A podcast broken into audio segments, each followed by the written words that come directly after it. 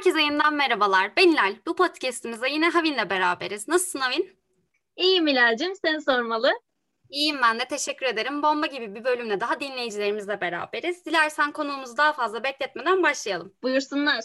Bugün Hack'te 20'lere serimizde ağırladığımız konuklarımızın 20'li yaşlarına zaman yolculuğu yapıyor olacağız. Onların edindikleri tecrübeleri, yaşadıkları iniş ve çıkışları, bunun sayesinde de edindikleri finansal özgürlük ve girişimcilik hikayelerini dinleyeceğiz. Ve eminiz ki birbirinden değerli konuklarımızın biz 20'li yaşları verecek birbirinden güzel de tavsiyeleri vardır. Bugün Anlatsın.com'un co-founder'ı olan Sargın Bey konuğumuz. Hoş geldiniz Sargın Bey.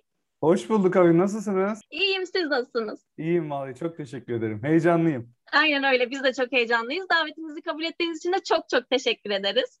Ben çok teşekkür ederim davetiniz için. Benim için zevk.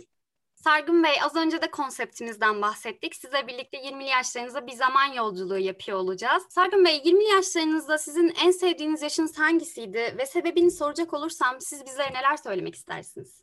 Şimdi öncelikle şunu söylemek istiyorum. Ben de şu an tam şu anda 30 yaşındayım. 30 yaşına girdiğinde insanın böyle bir o 20'lilerin bitmesi hissiyatı oluyor ve gerçekten birazcık depresif bir durum. Komünümde düşünmüştüm yani gerçekten 20'li yaşlarım ne kadar güzel geçti diye. O yüzden ilk şunu söyleyeceğim. Yani 20'li yaşlar en güzel yaşlar arkadaşlar. Bunu herkesin bilmesini ve ona göre yaşamasını öneriyor. Benim kendi hikayeme baktığım zaman da en sevdiğim 20'li yaşım hangisi diye herhalde 23 yaşım. Çünkü üniversite son sınıfta olduğum yaşım 23 yaşım.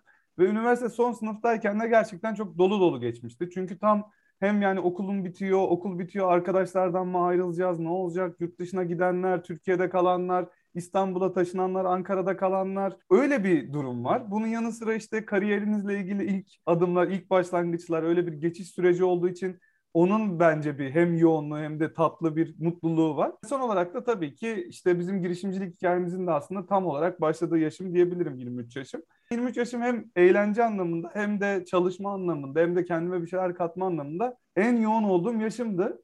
O yüzden en sevdiğim 20'li yaşım 23 yaşım diyebilirim. Harika. Gerçekten çok güzel geçmiş 20'li yaşlarınız. Sergin Bey biliyorsunuz herkesin bir dönem delikanlı olduğu, kimse dinlemediği yaşı olmuştur. Peki siz 20 yaşında fikirlerine katılmayıp sonrasında ya ne kadar haklıymış dediğiniz bir insan oldu mu? Yani Havim burada şöyle bir şey diyebilirim. Benim o durumum devam ediyor. Yani hala pek laf dinlememe devam ediyor. Yani en çok ne duydum 20'li yaşlarımda diye düşündüğüm zaman bana herkesin söylediği şey işte ben elektrik elektronik mühendisliği bölümünde okuduğum için sargın girişimcilikle falan uğraşma. Şöyle güzel bir şirkette işe gir. İşte bir maaşın olsun, bir geleceğin olsun, bir rolün olsun, ne olduğu belli olsun. Böyle kendi kendine bir şeyler yapma. Yani girişimcilik kimse bana önermiyordu. Özellikle benden yaşça büyük kişiler diyebilirim. Yani onları hiç haklı bulamadım. Ki şu an dönüp baktığım zaman hala haklı bulamıyorum. O yüzden o delikanlılık mı dersin bunu artık ya da başka dik başlılık mı dersin ne demek istersen. Ben ondan memnunum. Yani çünkü birazcık da böyle dışarıdaki başka kişilerin fikirlerine göre, onların önerilerine göre bazı kararlar aldığın zaman pişman olma olasılığın da yüksek bana göre. Ben daha çok kendi lafımı dinleyeyim, kendi yolumda gideyim kendim ne düşünüyorsam öyle yapayım. Sonu başarısızlıksa da başarısızlık olsun. Başarılıysa da başarı olsun gibi düşünüyorum. O yüzden haklıymış dediğim pek birisi yok 20'li yaşlarımda. e, genelde herkes e, haksızdı ya. Herkes bana diyordu ki girişimci olma. Ama ben şu an bu kararımdan çok memnunum açıkçası. O zaman dik başlar için iç açıcı bir cevap oldu bu. Sargın Bey benim de aslında bir önceki soruya benzer bir sorum olacak şimdi. 20 yaşlarımızda yaptığımız hatalar ya da olayların başarısız sonuçlarından dolayı sizce pişman olmalı mıyız? Hilal burada şunu söyleyebilirim. Yani bence sadece 20'li yaşlara özel değil. Yani hiçbir karardan böyle pişman olmak, işte ben çok pişman oldum, bunu nasıl yaparım, işte keşke yapmasaydım falan. Böyle cümlelerin hiçbir işe yaradığını ben görmedim açıkçası. O yüzden ister 20'li olsun, ister 30'lu olsun. 40'lıları daha bilemiyorum. Ama genel anlamda ben yani pişman olup buna üzülmek, bir şeyler yapmak bana göre hani çok gereksiz kalıyor. Ama burada tabii ki bazı başarısızlıklardan ders çıkarmak hatta olabildiğince her başarısızlıktan ders çıkarmak önemli olabilir. Yoksa pişman olmak bence hiçbir işe yaramayan bir şey. Kendim baktığım zaman da hani en çok neyden böyle büyük hata gibi gördüm ve neyden ders çıkardım diye baktığım zaman bizim ilk şirketin kurulma dönemleri, ilk yatırım alma dönemlerimizde tabii çok hata yaptık. Yatırım aldığımız parayı doğru düzgün değerlendiremedik, çarç ürettik diyebilirim. İşte ekibi büyütürken yanlış işe alımlar yaptık. Hiç ihtiyacımız olmayan rollerde ekip arkadaşlarımız oldu. Sonra kime ne iş vereceğimizi şaşırdık. Hiç ihtiyacımız yokken ofise çıktık. O ofise hiç ihtiyacımız yokken sabah 9'da gittik. O ofiste ama hiçbir şey yapmadık. İlk şirket kurulduğunda, ilk girişimcilikte benim gördüğüm kadarıyla genel anlamda yaşanan klasik hataları biz de yaptık. Onlardan ders çıkardık. Yani şimdi daha şey kararlar veriyorum. Yani daha çok düşünerek, daha çok e, gerçekten ne nasıl olur, ne, onun bir sonraki adımında ne olur, üçüncü adımında ne olur şeklinde düşünerek kararlar vermeye çalışıyorum. Ama tabii ki o 20'li yaşlarda veya ilk şirket kurduğunda insan daha çok hadi böyle olsun, şöyle olsun, böyle olsun diye gidiyor. E sonra çok da hata da oluyor bu yolculukta. Herhalde benim de en çok böyle hayatımda etki eden ve bunların negatif yönünü gördüğüm hatalarım hep bu ilk şirketin kurulma dönemleri ve o dönemlerde yaptığımız hatalar diyebilirim. Harika bir bakış açısı gerçekten. Hani pişman olmayın diyorsunuz ama hatalardan da aynı zamanda dersinizi çıkarın diyorsunuz. Yani Çok... pişman olursanız bir şey kazanmıyorsunuz diyorum ben açıkçası. Peki Sargın Bey 20'li yaşlarınızda seslenebiliyor olsaydınız o günkü hallerinize neler söylerdiniz? O günkü halime aynen devam et Sargın derdim. Yani zaten bir yolculukta bazı düşüncelerin var. Bu düşüncelere inanıyorsun. Bazı fikirlerin var. Bunları hayata geçirmeye çalışıyorsun. Böyle devam et derdim. Ve özellikle mesela deminki soruda bahsettiğimiz hatalarla da ilgili uyarmazdım açıkçası. Yani çünkü biz de bir sürü işte YouTube'dan video izledik. Bu girişimcilik nasıl olur, nasıl kurulur. Ama insan yine gidip bu hatayı yapıyor. Yapınca daha rahat öğreniyor. O yüzden böyle bir uyarıda da bulunmazdım. Yani yapacağı hataları da yine yapsın. İşte fikirlerini yine hayata geçiriyorsa hayata geçirsin. Geçirmiyorsa geçirmesin. Pek karışmazdım açıkçası 20'li yaşlarımdaki sargına. Aynen devam et derdim. Yani sonuçta düşe kalka öğreneceğiz mantığındaydınız yani hep. Ya kesinlikle böyle yani herhangi birinin hayatına bu şekilde müdahale etmek zaten bence yani benim hiç sevmediğim bir şeydir. Böyle tavsiye vermek vesaire. E bunda kendim de geçerliysem eğer kendime de öyle tavsiye vermek, almak pek sevdiğim şeyler değil. Süper. Devam o zaman. Peki Sargın Bey, 20'li yaşlarımızı verimli geçirmek adına akademik alan dışında bizlere neler yapmamızı önerirsiniz? Sizin bu tarz bir deneyiminiz illaki olmuştur. Ne söylemek istersiniz? Ya burada şunu söyleyebilirim. Tabii ki işte üniversitelerde konuşmalar yaptığım zaman ya da işte şimdi pandemi döneminde farklı online yöntemlerle etkinliklere katıldığım zaman bu soruyla karşılaşıyorum. Hani ne yapabiliriz derslerin dışında diye. Benim kendi hani üç tane önerim var bu konuyla ilgili. Ben de yaptım. Birinci konu öğrenci kulübü konusu. Şu an Türkiye'de her üniversitede öğrenci kulüpleri var. E, hoşunuza gitmeyen bir öğrenci kulübü yoksa da kendi kulübünüzü de kurabiliyorsunuz. Birinci söyleyebileceğim şey bir öğrenci kulübüne girin. Yani ister üye olarak olsun, ister işte koordinatör olsun, ister yönetim kurulu olsun, başkan olsun. Çok da fark etmeksizin bir kulübe girmenizi, o kulüpte rol almanızı, o kulüpte bir şeyler yapmanızı çok çok çok öneriyorum. Çünkü şimdi dönüp baktığım zaman ben de üniversite ikinci sınıfta bizim üniversitenin bana göre en iyi öğrenci kulübünün başkanlığını yapıyordum. Ve o zamanlar yani 100 kişilik bir ekibimiz vardı. Yani 100 kişilik bir ekibi yönetmek, bir iş bölümü yapmak, bu işi takip etmek, bunları hayata geçirmek yani gerçekten şu an dönüp baktığımda inanamıyorum. Çünkü siz özel e, sektöre girdiğiniz zaman, işte iş hayatına girdiğiniz zaman bu tarz büyük ekipleri yani 45-50 yaşından önce göremezsiniz bu kadar büyük bir ekibi yönetmeyi. Ama öğrenci kulübü size bu deneyimi daha 20 yaşındayken yaşatıyor. Bence o yüzden ve bu iş hayatınızda da yani çok etkili oluyor. İster girişimci olun, ister kurumsal hayatta çalışın, ister devlet memuru olun, ister başka bir şey olun yani hiç fark etmeksizin. Ve o kulüplerdeki arkadaşlıklar da bambaşka oluyor. Yani hala görüştüğüm işte çok yakın arkadaşlarımdan çok fazla yani bizim kulüpteki arkadaşım var. Birinci söyleyeceğim şey bir öğrenci kulübüne katılmanız. Orada bir şeyler yapmanız olur. İkinci söyleyeceğim şey yapabiliyorsanız Erasmus veya Exchange gibi bir deneyim. Yani ister bir dönemlik olsun, belki daha da kısa dönemde olabilir. Olabiliyorsa bence bir yıllık olsun. Bu şekilde bir yurt dışı deneyimine sahip olmak yine çok büyük artı. Çünkü yine iş hayatına başladığınız zaman böyle gideyim 4 ay şu ülkede yaşayayım, bir yıl bu ülkede şöyle yaşayayım gibi bir şey pek yok. Çok nadir yani böyle şeylere denk gelmesi. Ama öğrenciyken bu çok mümkün. Yurt dışını görmek, orada farklı ülkelerden, farklı kültürlerden insanlarla tanışmak, onlarla arkadaşlıklar kurmak ki sonra hala iletişimde de kalıyorsunuz falan. Bence hem çok eğlenceli hem insana çok şey katıyor hem de gerçekten hani dünya görüşünü değiştiriyor. Ben bir yıl Kanada'da okumuştum üniversite 3. sınıftayken. Ve hani giden sargınla dönen sargın bambaşka iki sargındı diyebilirim. Üçüncü diyeceğim şey de girişimcilik konusu olabilir. Yani böyle şey demeyeceğim açıkçası yani öğrenciyken girişim kurmak çok daha iyidir. İşte ileriki yaşlarda daha kötüdür falan böyle bir şey değil. Ama şunu söyleyebilirim. Üniversite öğrencisiyken işte 3 arkadaş, 5 arkadaş neyse toplanıp bir girişim serüvenine başlamak, bir şeyler denemek, bir şeyler test etmek bence bu da insana çok fazla şey katıyor. Ben bu noktada işte arkadaşlara şunu tavsiye ediyorum. Evet korkuyor olabilirsiniz veya nereden başlayacağınızı bilmiyor olabilirsiniz. Ama eğer bir şeye başlayıp bir şeyler yaparsanız iyi ihtimalle bir girişiminiz olur ve mezun olduktan sonra da devam edersiniz zaten. Kötü ihtimalle de bu şirketiniz batar, bu girişiminiz batar. Girişiminizin battığı noktada aslında sizin anlatacağınız mükemmel bir hikayeniz olmuş olur. Yani mesela siz kurumsal hayatta bir şirkete başvurduğunuzda orada hep yani mülakatlarda sorulan bir soru şey anlamında vardır. İşte ekip olarak yürüttüğünüz bir proje anlatır mısınız veya bir başarısızlık hikayesi anlatır mısınız gibi bir soruyla karşılaşılır kesinlikle.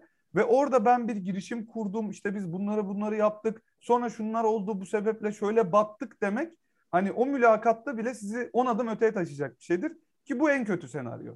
En iyi senaryodan da bahsedecek olursak ya o girişiminiz devam eder ve siz girişimci olursunuz veya belki o girişiminiz devam etmez ama siz başka bir girişime katılabilirsiniz ya da tekrar bir girişim kurabilirsiniz ve o tecrübeniz çok çok çok işe yarar.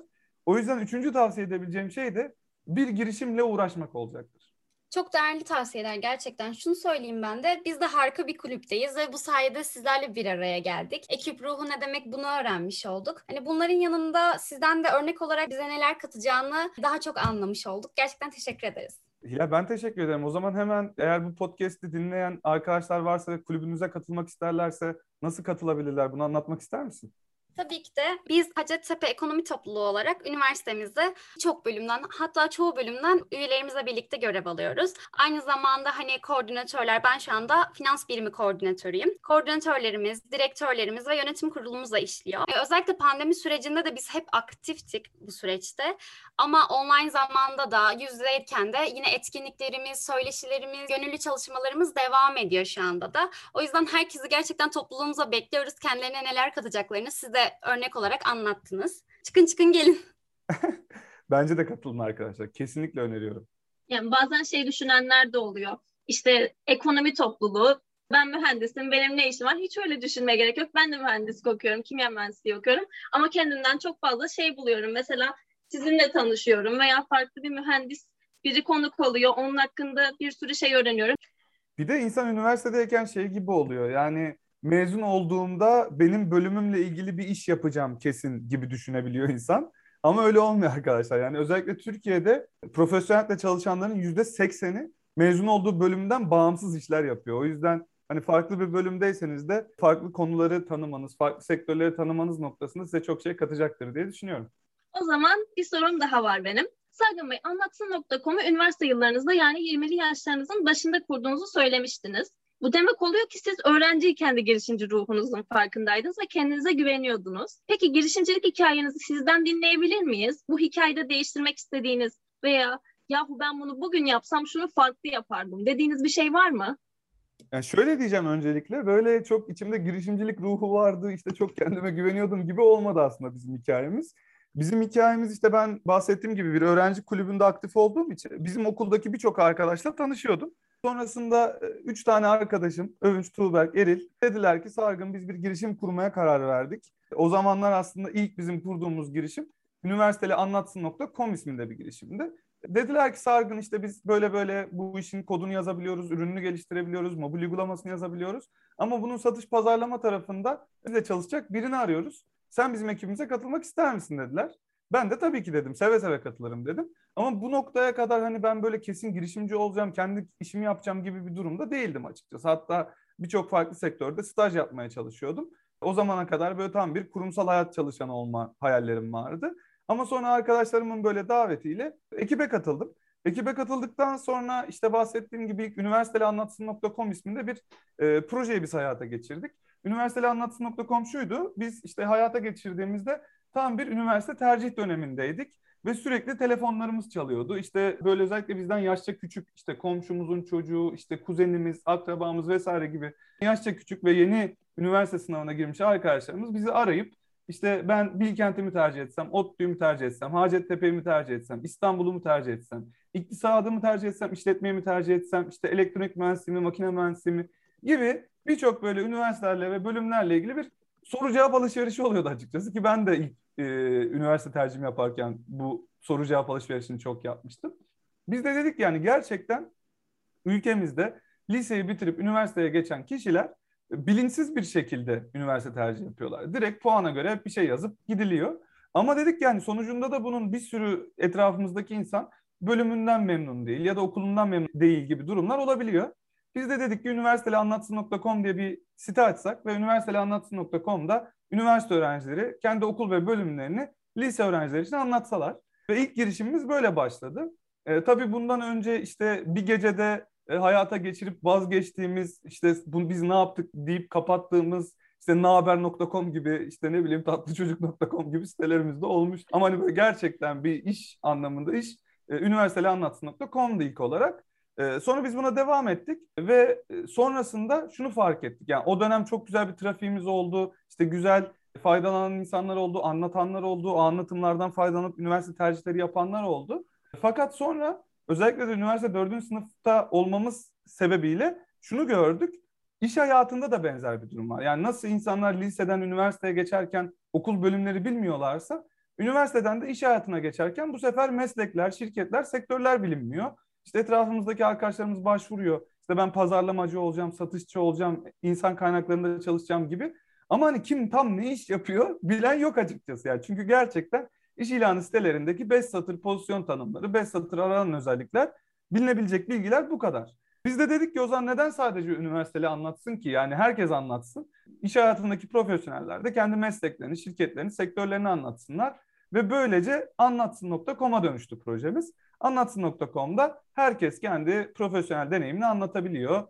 Örneğin bir şirketin CEO'su, CEO olmayı, işte onun yolculuğunu, nasıl rolü, nasıl görevleri olduğunu, CEO olmak isteyenlerin neler yapabileceklerini anlatırken daha ne bileyim yeni mezun birisi, çalışan birisi yeni mezun olarak işe nasıl girdiğini, onun neler yaptığını, kendi hedeflerini anlatabilirken üniversite öğrencileri de hala okul ve bölümlerini anlatabiliyorlar.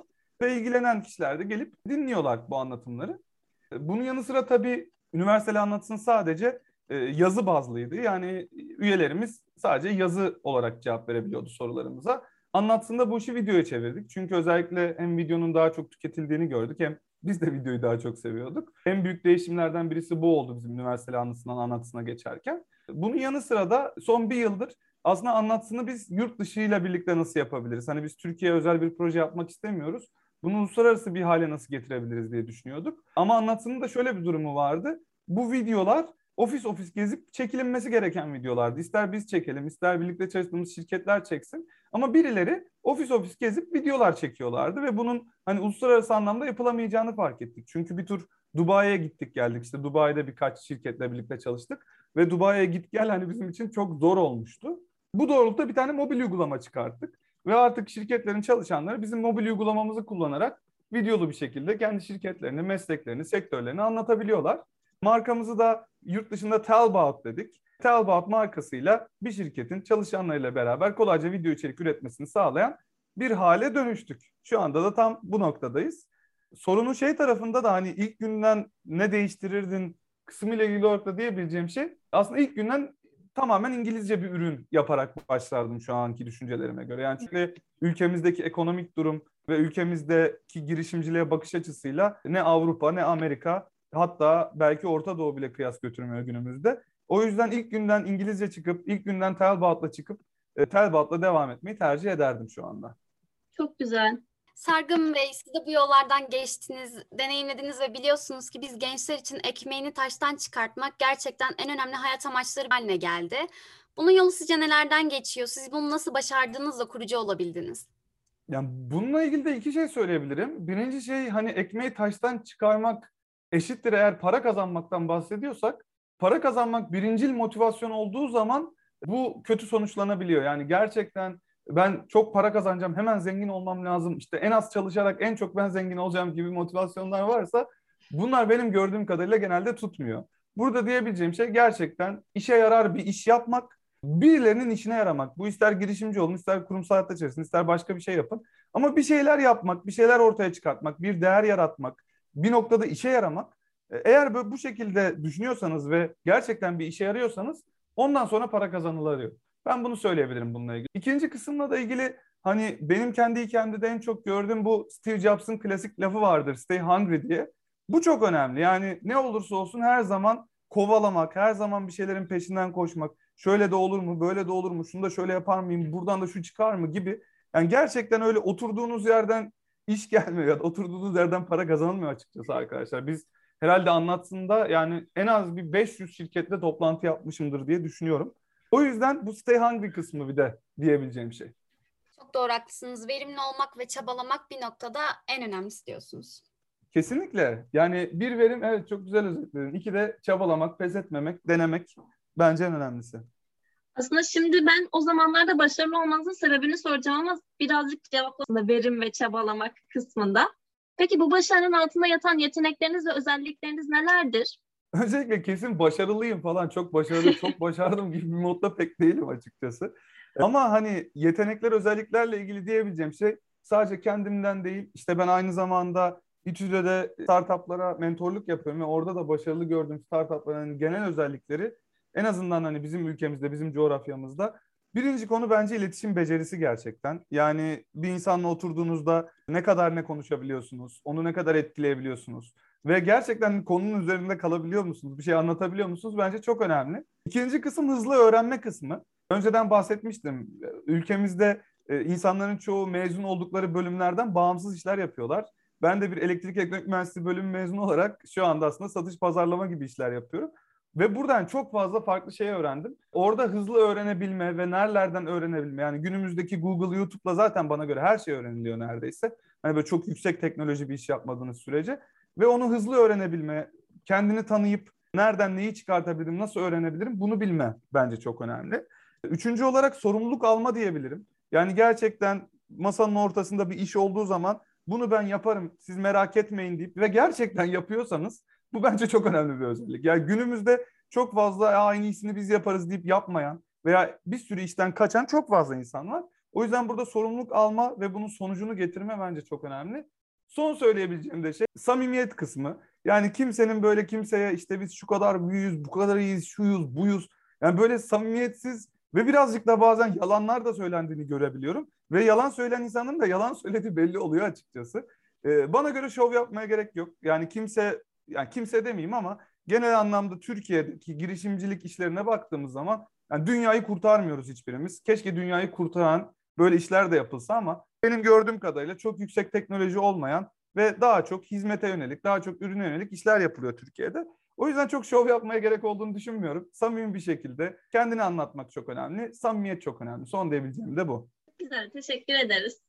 Sargın Bey hiç bitmesin istiyoruz ama maalesef biz aynen sürenin sonuna yaklaşıyoruz. Bu yüzden son soruma geçiyorum. Girişimcilik ve iş kurma fikirleri olan, bu fikirle ilgili ne yapması, nasıl hareket etmesi gerektiğini merak edenler ve girişimci olmak için nasıl bir yol izlemesi gerektiğini düşünenler için ne söylemek istersiniz? Hilal bence de bu arada çok iyi zamandayız. Daha da uzatmayalım. Yani genel anlamda soruyu şöyle anlıyorum. Girişimci olmak istiyorum. Nereden başlamalıyım? Nasıl başlamalıyım?